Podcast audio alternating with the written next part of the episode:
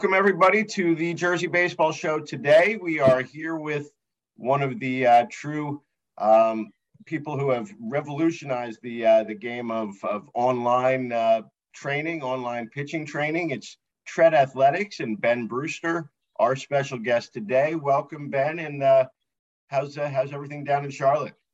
Yeah, thanks a lot for having me. Uh, it's a little colder than I'd like, but you know, can't complain. I was actually out in Illinois for the holidays uh, quite a bit colder out there. So uh, pretty excited with what's going on here in Charlotte. Absolutely, absolutely. And you're from from a little further closer north uh, than Charlotte, anyway, right? I mean, yeah, up, up, up, near you, uh, up yeah. from Maryland, Baltimore, Maryland, originally. Yeah. Played college ball in uh, University of Maryland, so uh, I'm used to the cold, but that's one reason why I wanted to get get down here a little bit. That's right. Tur- turf weather doesn't discriminate in February right. or March. Exactly. This is you're this is this is still warm for you as a whole, but uh, yeah wanted to do uh, you know let's let's jump right in and um, talk about tread athletics. Um, you know obviously uh, one of the best known um, and and really best run in my opinion um, you know online uh, pitching platform um, remote training you know really the the future of how remote training has kind of you know grown in recent years and sort of where we see it in the future. But you know first of all your story um, the story of Tread is a fascinating one to me. So let's kind of hit everybody with that, you know, how we started. Sure. Yeah. So um, it's hard to talk about Tread without talking about my own, you know, career because they're very much intertwined. So, you know, I was the kid in high school who was freshman, sophomore, like really struggled. I was throwing, I think, 70 to 73 miles an hour uh, going into my sophomore year. Uh, really the first time I ever got on a radar gun and I had no idea what I was doing. I'd never had a formal pitching coach. I'd never played, uh, you know, competitive travel baseball. Um, you know, I just I just knew that I wanted to play at the next level at that point, and that I was willing to uh, pay whatever price it took to get there. And so from there, it was really a, a process of me making a ton of mistakes, reading for hours and hours a day, trying every training program I could find online. Um, you know, didn't have anyone in my high school who took baseball seriously. Didn't really have any. Didn't really know anybody who took baseball seriously. So it was really me on my own trying to figure it out. Um, fast forward a few years, and as a uh, senior in high school, um, you know, I was I got accepted to a bunch of bunch of schools to study exercise science. I was like, okay, well, I'm not getting recruited anywhere, but I might as well wherever I go study exercise science and um, use that to help me with my training. Maybe I'll learn something. Maybe I'll pick something up, and then I can make the baseball team at whatever school you know I end up going to that has a baseball team. So I ended up choosing to go to University of Maryland because I'm from Baltimore, and I was already accepted to the you know the honors program, all that stuff. And it's the summer before, you know, starting as a freshman. So it's that uh, end of June, I think early July, somewhere around there. They had a recruiting uh, recruiting camp. One of these, and anyone who knows these recruiting camps, uh, they're not really recruiting camps, right? It's it's mostly uh, it's how they pay the assistant coach. The assistant coach uh, runs it. Uh, it's kind of a, a, fundraising thing, basically, for the program and if they if they see a couple prospects they like, they might follow them, you know, over the next couple years. So it's not really something you go to to get recruited. But I went to this camp and I was like, I'm going to get recruited out of this camp. Like I'm going to tell the coach who I am. I just come off a fairly successful uh, senior season uh, in high school where I was finally throwing mid 80s. I'd you know thrown uh, to taking my team to like the state championship in my conference. So I was like, I'm going to go to this thing and get recruited out of it, uh, which in retrospect, like shouldn't have been what my goal was because it's it's naive to think that was possible. But I went to this event. I you know had already sent a bunch of emails to the coach. I found him, uh, you know, before this event started. Explained who I was. So he you know he knew I was a lefty. Had put up some results. Um, so I go out there, uh, throw a couple innings uh, in this like inter squad game. I strike out six out of six batters. Uh, again, not great high school hitters that I was facing, but whatever reason I came in and he was like, you know, I was impressed. You have a spot on the team. And I mean, just knowing that I'd, you know, at that point only spent four years training, but like knowing there was actually a payoff from that, that was pretty cool. But there was kind of a, a shock then two months later because I get on campus and now I'm the worst player on the team. I'm the guy throwing you know, 83, 85, uh, right. uh, whereas everyone else is throwing 87, 90, 89, 93. Um, and so again, I'm like the walk-on guy who's riding the bench, and I have to figure out what I'm doing. And uh, long story short, over those next four years, again, I'm figuring out, figuring out, getting injured, making tons of training mistakes, have no idea what I'm doing, changing my mechanics every week, uh, but I'm learning the entire time. And I end up going from 85 to touching 95 as a senior. I end up getting drafted in the 15th round by the White Sox. End up having a good first year with the White with the White Sox and just kind of running into a bunch of injuries, uh, getting released a year and a half later. Um, I'm actually still training uh, to try to get healthy, but since that point, since 2016 when I got released, I've had two elbow surgeries uh, and two hip surgeries. So my body's kind of a mess, but at this point, I've been up to 98 miles an hour after my first elbow surgery uh, as a lefty. So I'm still very much trying to get my body healthy. But long story short, in the process of learning from this entire journey over the past 15 years, uh, I've learned a lot. I've made it a concerted effort to share as much of this information as possible um, so that other people don't have to go through so many mistakes that I made. Um, I like to think of training as a trial and error process. And that's something that uh, Paul Nyman, who's in many ways like Tom House, one of the grandfathers of uh, kind of modern day pitching mechanics theory, uh, he's one of the first to explain like, look, there isn't actually a set of perfect throwing mechanics. It's going to be unique and different for every single person. And what's efficient for one, there are some general principles, general guidelines, but what works for one person isn't necessarily going to work for the next person. And so it really requires kind of continually beating your head into a wall until you figure it out. Um, but what a good coach does is shorten that trial and error process. It's like, here's a bunch of things not to do. Right. Now you're now you're experimenting within this range instead of trying a bunch of stuff that we know for sure is probably not going to work for you. Um, so how tread comes into that story um, right around 2015 is when we started tread um, that was i was going into my second year of pro ball and you know it was at that time because i was still playing professional baseball. It's not like i could have in-person coaching clients. But through that entire process through high school through college i've been keeping this this blog online um, basically documenting my progress every week. Like here's my body weight here's my velo. I, I was down down this week. This was a ter- tough training week. Hey i hit a new personal record. I was documenting this whole thing in an online like, pitching blog or log. And so it had kind of accumulated some followers. I get drafted. I'm going into my you know first full season of pro ball and people start reaching out. Uh, dads that have been following it players that have been following it kind of using it first for motivation start reaching out hey can you write a program for my kid? Hey can you look at my son's mechanics? Hey um, you know what should i do to increase my velocity? And people started reaching out. They started offering to, to pay me to help and i was like no i'll just i'll help you for free. It's fine.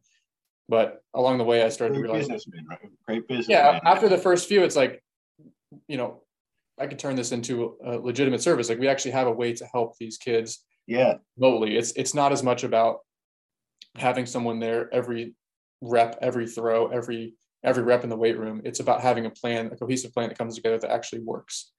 And so, uh, you know, my business partner at the time, he came he came in uh, full time. I was still in, uh, you know, I was still pursuing professional baseball, but in the off season, it was you know full time starting tread, um, you know, doing everything we could to build the systems. Like how are we, okay, so we have 30 athletes, now we have 50, now we have 100. Um, what are we going to do we have 1,000 athletes? What are we going to do when we have 5,000? Like, so we were building the systems way ahead of time to be able to figure out how to get guys better, not being in person with them. And so, unlike most companies where they, they start with a brick and mortar facility, and then five or 10 years down the line, they're like, oh, there's this remote training thing. Like, let's try to scrap something together. Um, I think we were the only company that was a remote first. Certainly one of the first ones to offer remote training. Um, but that was our exclusive offering. It's not like that was an add-on. It was all we did. It was all we had to figure out for the first five years of Tread was how do we get players better online. And right. so we kind of went through this proof of concept phase from 2015 to about 2018, where it was just gathering testimonials, gathering case studies, just putting in the time, the hours to figure out how this thing really worked uh, from a remote standpoint. Uh, and so I've evolved, grown a lot as a coach. Uh, everything I've been learning, I've been trying to put out online, put out for free. So, um, you know, while we do coach a ton of players, we've now coached thousands of players since 2015, including dozens of big leaguers, hundreds of professional pitchers, you know, thousands of college, thousands of high school. Um, we put out 98% of our information for free. So when I discover something, I have some, you know, profound, hopefully wise thought. Like I'm not just like hoarding it. Like I'm trying to put this information out, open source it, and use it to further the baseball communal knowledge as a whole. And so I think that's that's one of the special things about Tread is we are talking right before the call is it's not just you know the one-on-one athletes that we work with that right. get to reap the benefits. It's for every one of those, there's a hundred other people that follow us that have never actually scheduled a call with us, but they're still gaining value from it. And so that's exciting for me to to see. You just kind of you put that information out there into the world. You you do your best to, you know, you just kind of cross your fingers and hope that it, it reaches the right people. So it's really it's really neat to see people reach out and say like, wow, this actually had a profound impact on my knowledge, my career. Um, and so I'd say that's one of the most rewarding things for me is, yeah, it's rewarding to see the athletes that we work with directly, you know, go on to get college scholarships, go on to get drafted. But it's actually more rewarding to see like that impact is actually magnified 10 or 100 times to the people that I've never even, I don't even know exist. Right. Yeah. And, and so the, and, and that was, you know, what caught my attention first was was the great stuff that you know whether it was on YouTube or your site or you know how well I guess it all links to the same place. But best way to to get there, you know, for those who just want to start at that level, would you say they on you know via YouTube? Would it be just to go on your on the Tread Athletics site or uh, you know you've got your Twitter, which is over sixty thousand or uh, twenty five thousand followers. The Instagram's over sixty thousand. Um, where's yeah, the best way to YouTube, get that information? So YouTube is, is going to be kind of the, the quickest way to get up to speed on a lot of the, the concepts and philosophy because those are, you know, each of those videos, by the way, you know, takes over eight to 10 hours of time to like plan, go film, produce, um, at least. I mean, some of them take 20 hours of my time and 20 hours of our video editor's time to, to produce some of those, you know, like the Aroldis Chapman breakdown. Um, yeah. So th- those are like uh, well planned out uh, concepts that are that are organized, laid out. Um, that's really where I would start as far as learning. Um, from there, once you've kind of gone through those videos, Twitter and Instagram are where we kind of share these quick thoughts and discoveries that we're having on a weekly basis. So there's a lot more active engagement happening on Twitter. Like if you tweet at me, I'm going to respond. If you leave a comment on like some YouTube video from three years ago, probably less likely that I'm going to see that and respond. So right. there's a cool engagement aspect on the other platforms. Absolutely. Um, one of the other things that caught my attention early on is was your your ebook, the the building the 95 mile an hour body. Um, and I guess that comes a lot from you know you were in that mold of uh, when we talk about lanky, I guess right, six three and about 150, 155 at the yeah. That, so freshman year or going into sophomore year of, of high school, six three, 155. Um, you want me to just kind of talk talk on my kind of transformation and from, then that connects to the book? Yeah from being the from basically being the foul pole right to uh yeah. to, to, being uh to getting the you know oh. where it goes. But yeah if if you could because one of the big things that i had mentioned to you beforehand that i get from people um that that you know i appreciate engage with me on on on the different sites is i'm having trouble putting on weight you know or i'm not doing that. And i'm sure you've heard it for years um, so yeah, how does your story relate to that and, and eventually lead into the book? Yeah, so you know, to, to sum it up, uh, 6'3", 155, uh, definitely classify myself as kind of a thinner frame guy. Uh, some people would call it a hard gainer.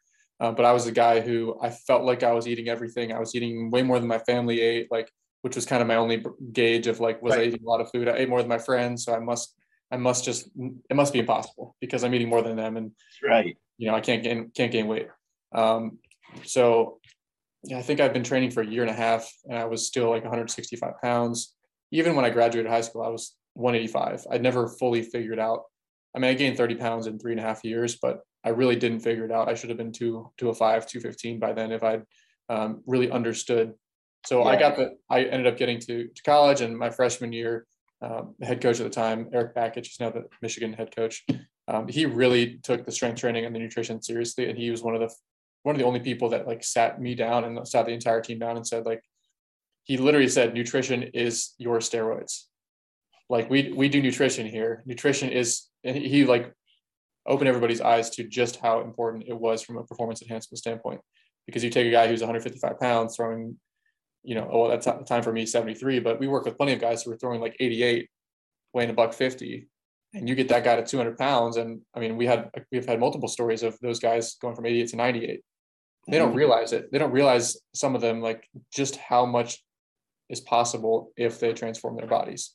And i've, I've played with guys in professional baseball who are a buck 60 throwing 94 from you know dominican republic and they don't really get it either. It's like dude you should be throwing 100 and like if like if you knew what i knew and you just followed right. this like you would put on 40 pounds and there's no way you're not sitting 98 um, because these guys move incredibly well. They're incredibly athletic and like they just don't have that strength base, which requires understanding nutrition to build the strength base. It's not as simple as just going into the weight room and working hard. Like that was never my problem.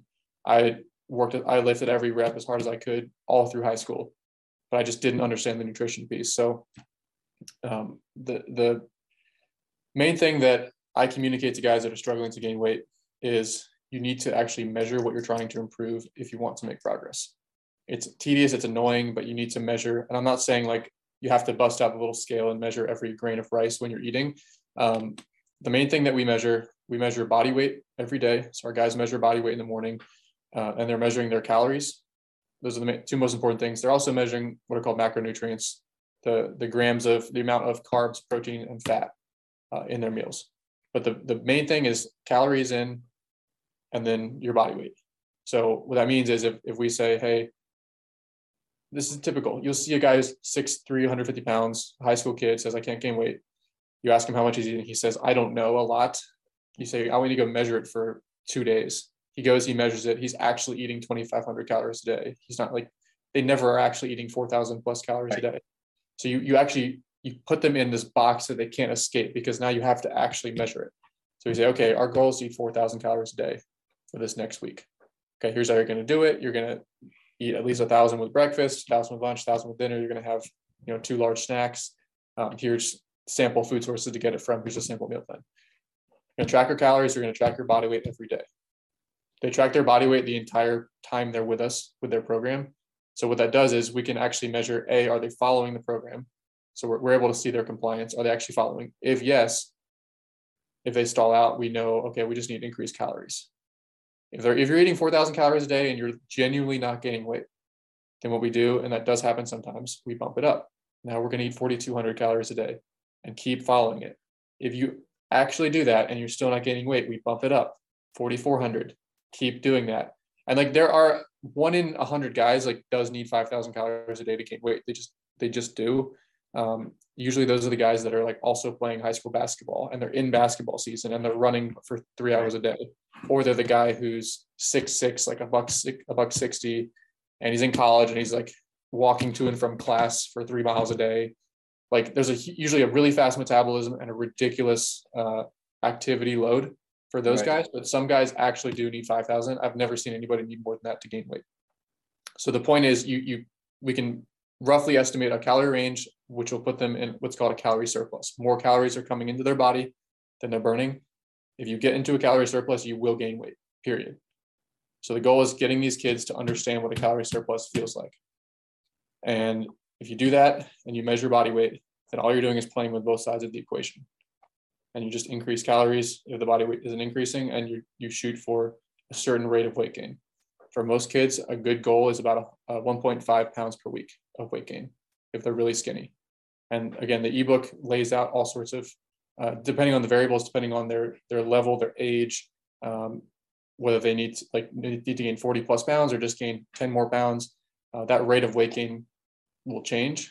So if you're 200 pounds trying to get to 205, you don't need to gain a pound and a half a week because you're very very close to your genetic limit. You might gain half a pound a week for two months, but for these super skinny kids, like when I was a buck 55, you know, I should have just been stuffing my face. Um, and you can go a lot more aggressively. I didn't gain any noticeable fat from about 155 to a buck 85. Like that first 30 pounds, I did not gain any visible lean, any did not lose any leanness whatsoever. From about 185 to 205, a lot more of that is going to be fat. You know, for my frame, from 205 to 220, uh, significantly more of that was fat. And so I kind of settled in for where my body likes to be around 205, 210 but that's that's just in a nutshell the general process. Um, there is a lot more detail that can go into it, but if you get the calorie balance side of the equation right, the adherence sides, you actually follow it and you track your body weight and you shoot for about a pound to a pound and a half a week of weight gain, you're going to gain weight. Yeah. You you pair that with an actual solid lifting plan where you're working hard in the gym mm-hmm. three to four days a week. It doesn't need to be eight days a week. Right. I thought I had to lift twice a day when I was 15. I thought more is always better. Right. I had to do 20 sets of squats. Like Instead more is not always better, but if you're working hard on a good program, you have a qualified strength coach building that. You pair those two things together, the majority of that weight is going to be muscle until you start getting pretty close to your genetic limits. Right, right. Um, so you've got, you know, good, I mean, a good six, seven years of tread experience, seeing, you know, hundreds and thousands of, of pitchers, as well as your own, you know, kind of discovery period. Um, you've seen guys throw, you know, high 90s. You've seen, you know, the, the hard throwers, the, the guys who use force, you know, that, that throw hard because of their size. You see the guys who are 180 that just move incredibly well that throw hard. So it might be hard to do this, but if we had to talk mechanics and you know maybe say the two or three areas where pitchers kind of get stuck the most as far as you know not being able to to throw harder and then maybe two or three really just constants across the board that you see that hard throwers have. Sure. So that is a tough question because you know there are hundreds and hundreds of variables that that go into the equation. Um, you kind of alluded to this within the question in, in terms of uh, different pitchers will produce that velocity differently. So there's a ton of variables. Like lever length is one. The guy who's six foot six, he's he's just working with longer levers. His ceiling is going to be higher than the kid who's five foot two. It just it just is. Like I'm I'm sorry that that is the case. There we do have five foot nine throwers who have thrown 98. So it doesn't mean that shorter athletes can't throw hard longer levers is a big one. The guy who's really whippy, really long levers uh, is going to produce that force, produce that velocity differently uh, than the athlete who's maybe very, very muscle bound, very tightly wound, uh, can't get into, you know, as deep of positions, doesn't get a huge amount of, you know, hip shoulder separation, uh, doesn't get a huge amount of layback. So understanding athletes are going to produce that force differently. You're going to have kind of slow, big, tight movers. You're going to have quick, whippy, loose movers and you're going to have all sorts of uh, examples in between.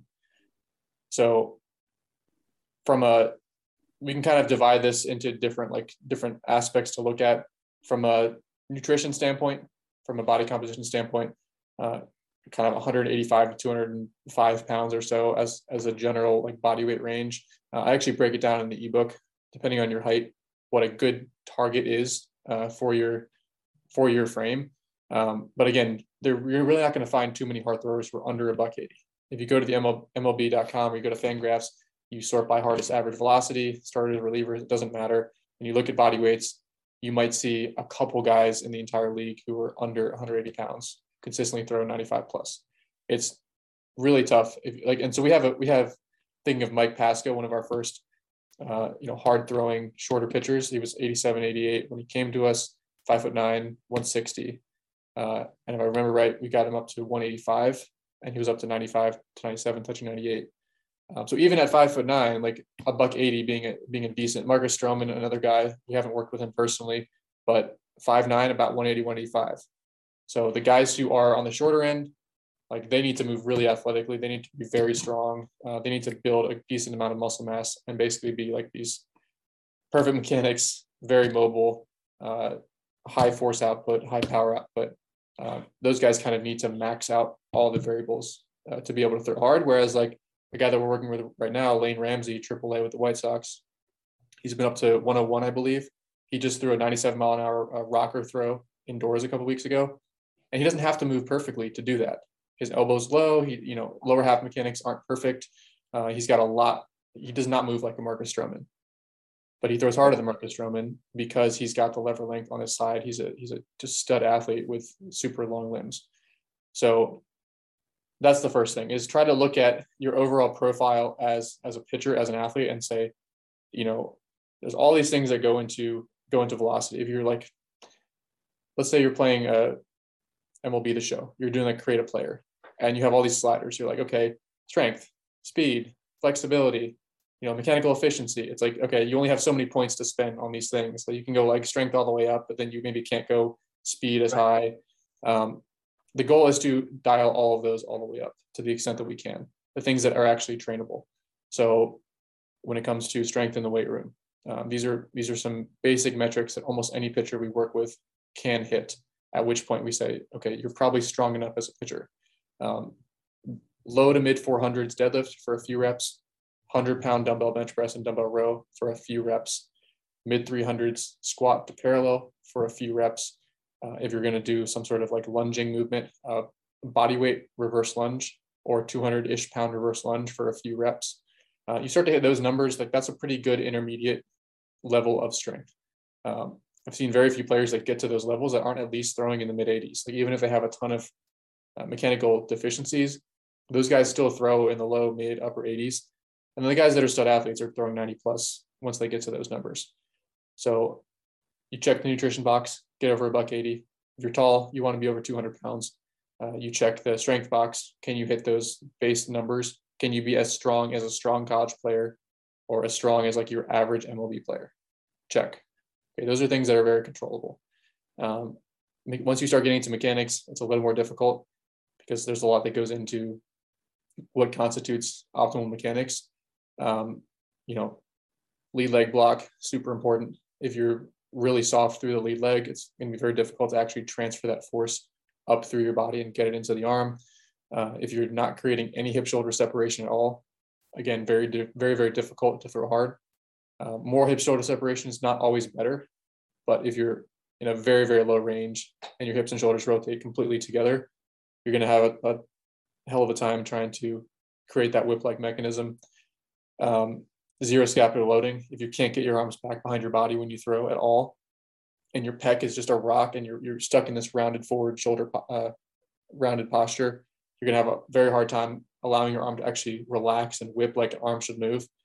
Uh, to go with that, if you have very limited layback, if you you go to throw and your arm can't actually go into external rotation uh, and you push the ball, it's going to be really tough to throw 90 plus miles an hour. So just off the top of my head, that those are some of the most important variables where if you see that as a problem, you know that guy has three, four, five miles an hour at least left in the tank. If you see some sort of like tiny, tiny timing issue with where his arm is at landing, he's like here instead of there, you might not be talking about any velocity loss, or you might be talking about a mile an hour here or a mile an hour there. But some of those big ones, like flying open really uh, brutally with the front shoulder, no hip shoulder separation, lead leg totally collapses when they land, zero layback, uh, you're probably talking about five or 10 miles an hour still left in the tank. Take us through the, the typical tread process. I mean, obviously, not every pitcher is going to be the same depending on what they need, but when you are, I guess the, the word is the tread onboarding process. So yep. I, I, watch these videos, I, I, I get it excited. I know you mentioned it takes probably a little longer than you'd like on average for, for people to make that first contact with, with either you or with uh, Cohen what's that process like to get them to the point where you know between i want to work with tread and here's the plan so the, the first thing is just seeing if they're a good fit right mm-hmm. a lot of people just reach out they have a question um, about that question and if they're not a good fit we, we give them you know advice on whatever issue they're having and send them on their way and they're happy and they, they got some, yep. some feedback um, remote training is really a good option to consider for athletes that are very self-motivated. They don't need somebody who is there watching every single rep, every single throw. They need a plan that actually works and takes into account their own limiting factors, their own deficiencies. But they don't need someone there yelling at them to like make sure they do that final push up or get all their reps in. Like a very self-motivated individual is the kind of guy who succeeds on remote training. The the kid whose dad signs him up for training and he doesn't have any intention of actually following anything we send him isn't a good fit for remote training. So we actively turn them away. We say, here's some advice, here's some things you should work on. You know, thanks, but no thanks.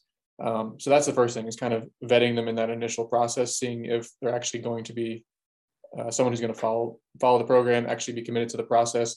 And our our athletes are with us for at least a year, a year minimum. So that's a lot of time to actually create progress, uh, see results, and allow the changes, the adaptations to really happen in your body. It's really difficult for it's almost impossible really to make progress if you just go to like some camp for three days, pay three grand, and think you're gonna get your money back out. Like you think you're gonna make significant progress. It's not that you might not learn a couple things, and that might still be worth it to you, uh, to be honest. But you're not going to see these huge transformations in three three day time period. Transformations and take weeks at least, right? I mean, yeah, and there's, I mean, there's plenty of accounts out. There. There's plenty of people out there where, you know, they'll do fake before and after one day transformations, and they'll, you know, the, the guys will come tell me after, like when we work with them, they'll say, yeah, that was a warm up throw, and then he posted the full speed throw from the next week and said I gained. Yeah. He's like, that's not what happened. Yeah, that's um, not real. So we, we try to be very upfront and transparent about that. It's like when you have a year to really work with somebody, that's when you can put on 25 or 30 pounds. That's when you can have a three, five, 10 mile an hour, uh, you know, swing in, in performance. So that's the first thing. Um, as far as once they actually get started, we really can't create an individualized targeted plan without knowing what we're dealing with. So there's a pretty in-depth assessment process. Now there's a mobility screen. There's also a mechanical screen. There's also an injury history. We also want to know where their head's at. So we want to know kind of what their thoughts are regarding their mechanics, what they think they need to work on. Um, we need to create buy-in with whatever we give them to make sure that they're actually going to going to follow it and maximally apply themselves to it. Mm-hmm. As far as the movement screen, it's again head to toe movement screen. Uh, I don't know if you're familiar with like functional movement screen. It's a it's a pretty basic screen. Uh, we have a few things that are similar to that, but imagine that times like five. So we're basically going head to toe, looking at every major joint in the body. Does it move like it's supposed to? Do your, ankle, your ankles move like ankles are supposed to, or do you have a major mobility limitation in inversion, eversion, dorsiflexion, plantar flexion? Uh, do you have you know tibial rotation, um, hip extension, knee you know knee flexion, knee extension, hip rotation? That's a big one. Do your hips rotate properly? A lot sure. of athletes are, are missing significant amount of, mo- of mobility in their hips. Then they wonder why they're not throwing hard. They can't, you know, produce power at the plate for hitters. Uh, they wonder why their back is hurt because they're trying to get that rotation from the wrong segments. Um, how does their mid back, their low back, their upper back uh, move? Does their neck move properly? One thing we'll see is that athletes who don't have full range of motion in their neck, they'll fly open early with that shoulder when they throw because they can't keep their eyes on the target without right. opening up the shoulder to get their eyes on the target.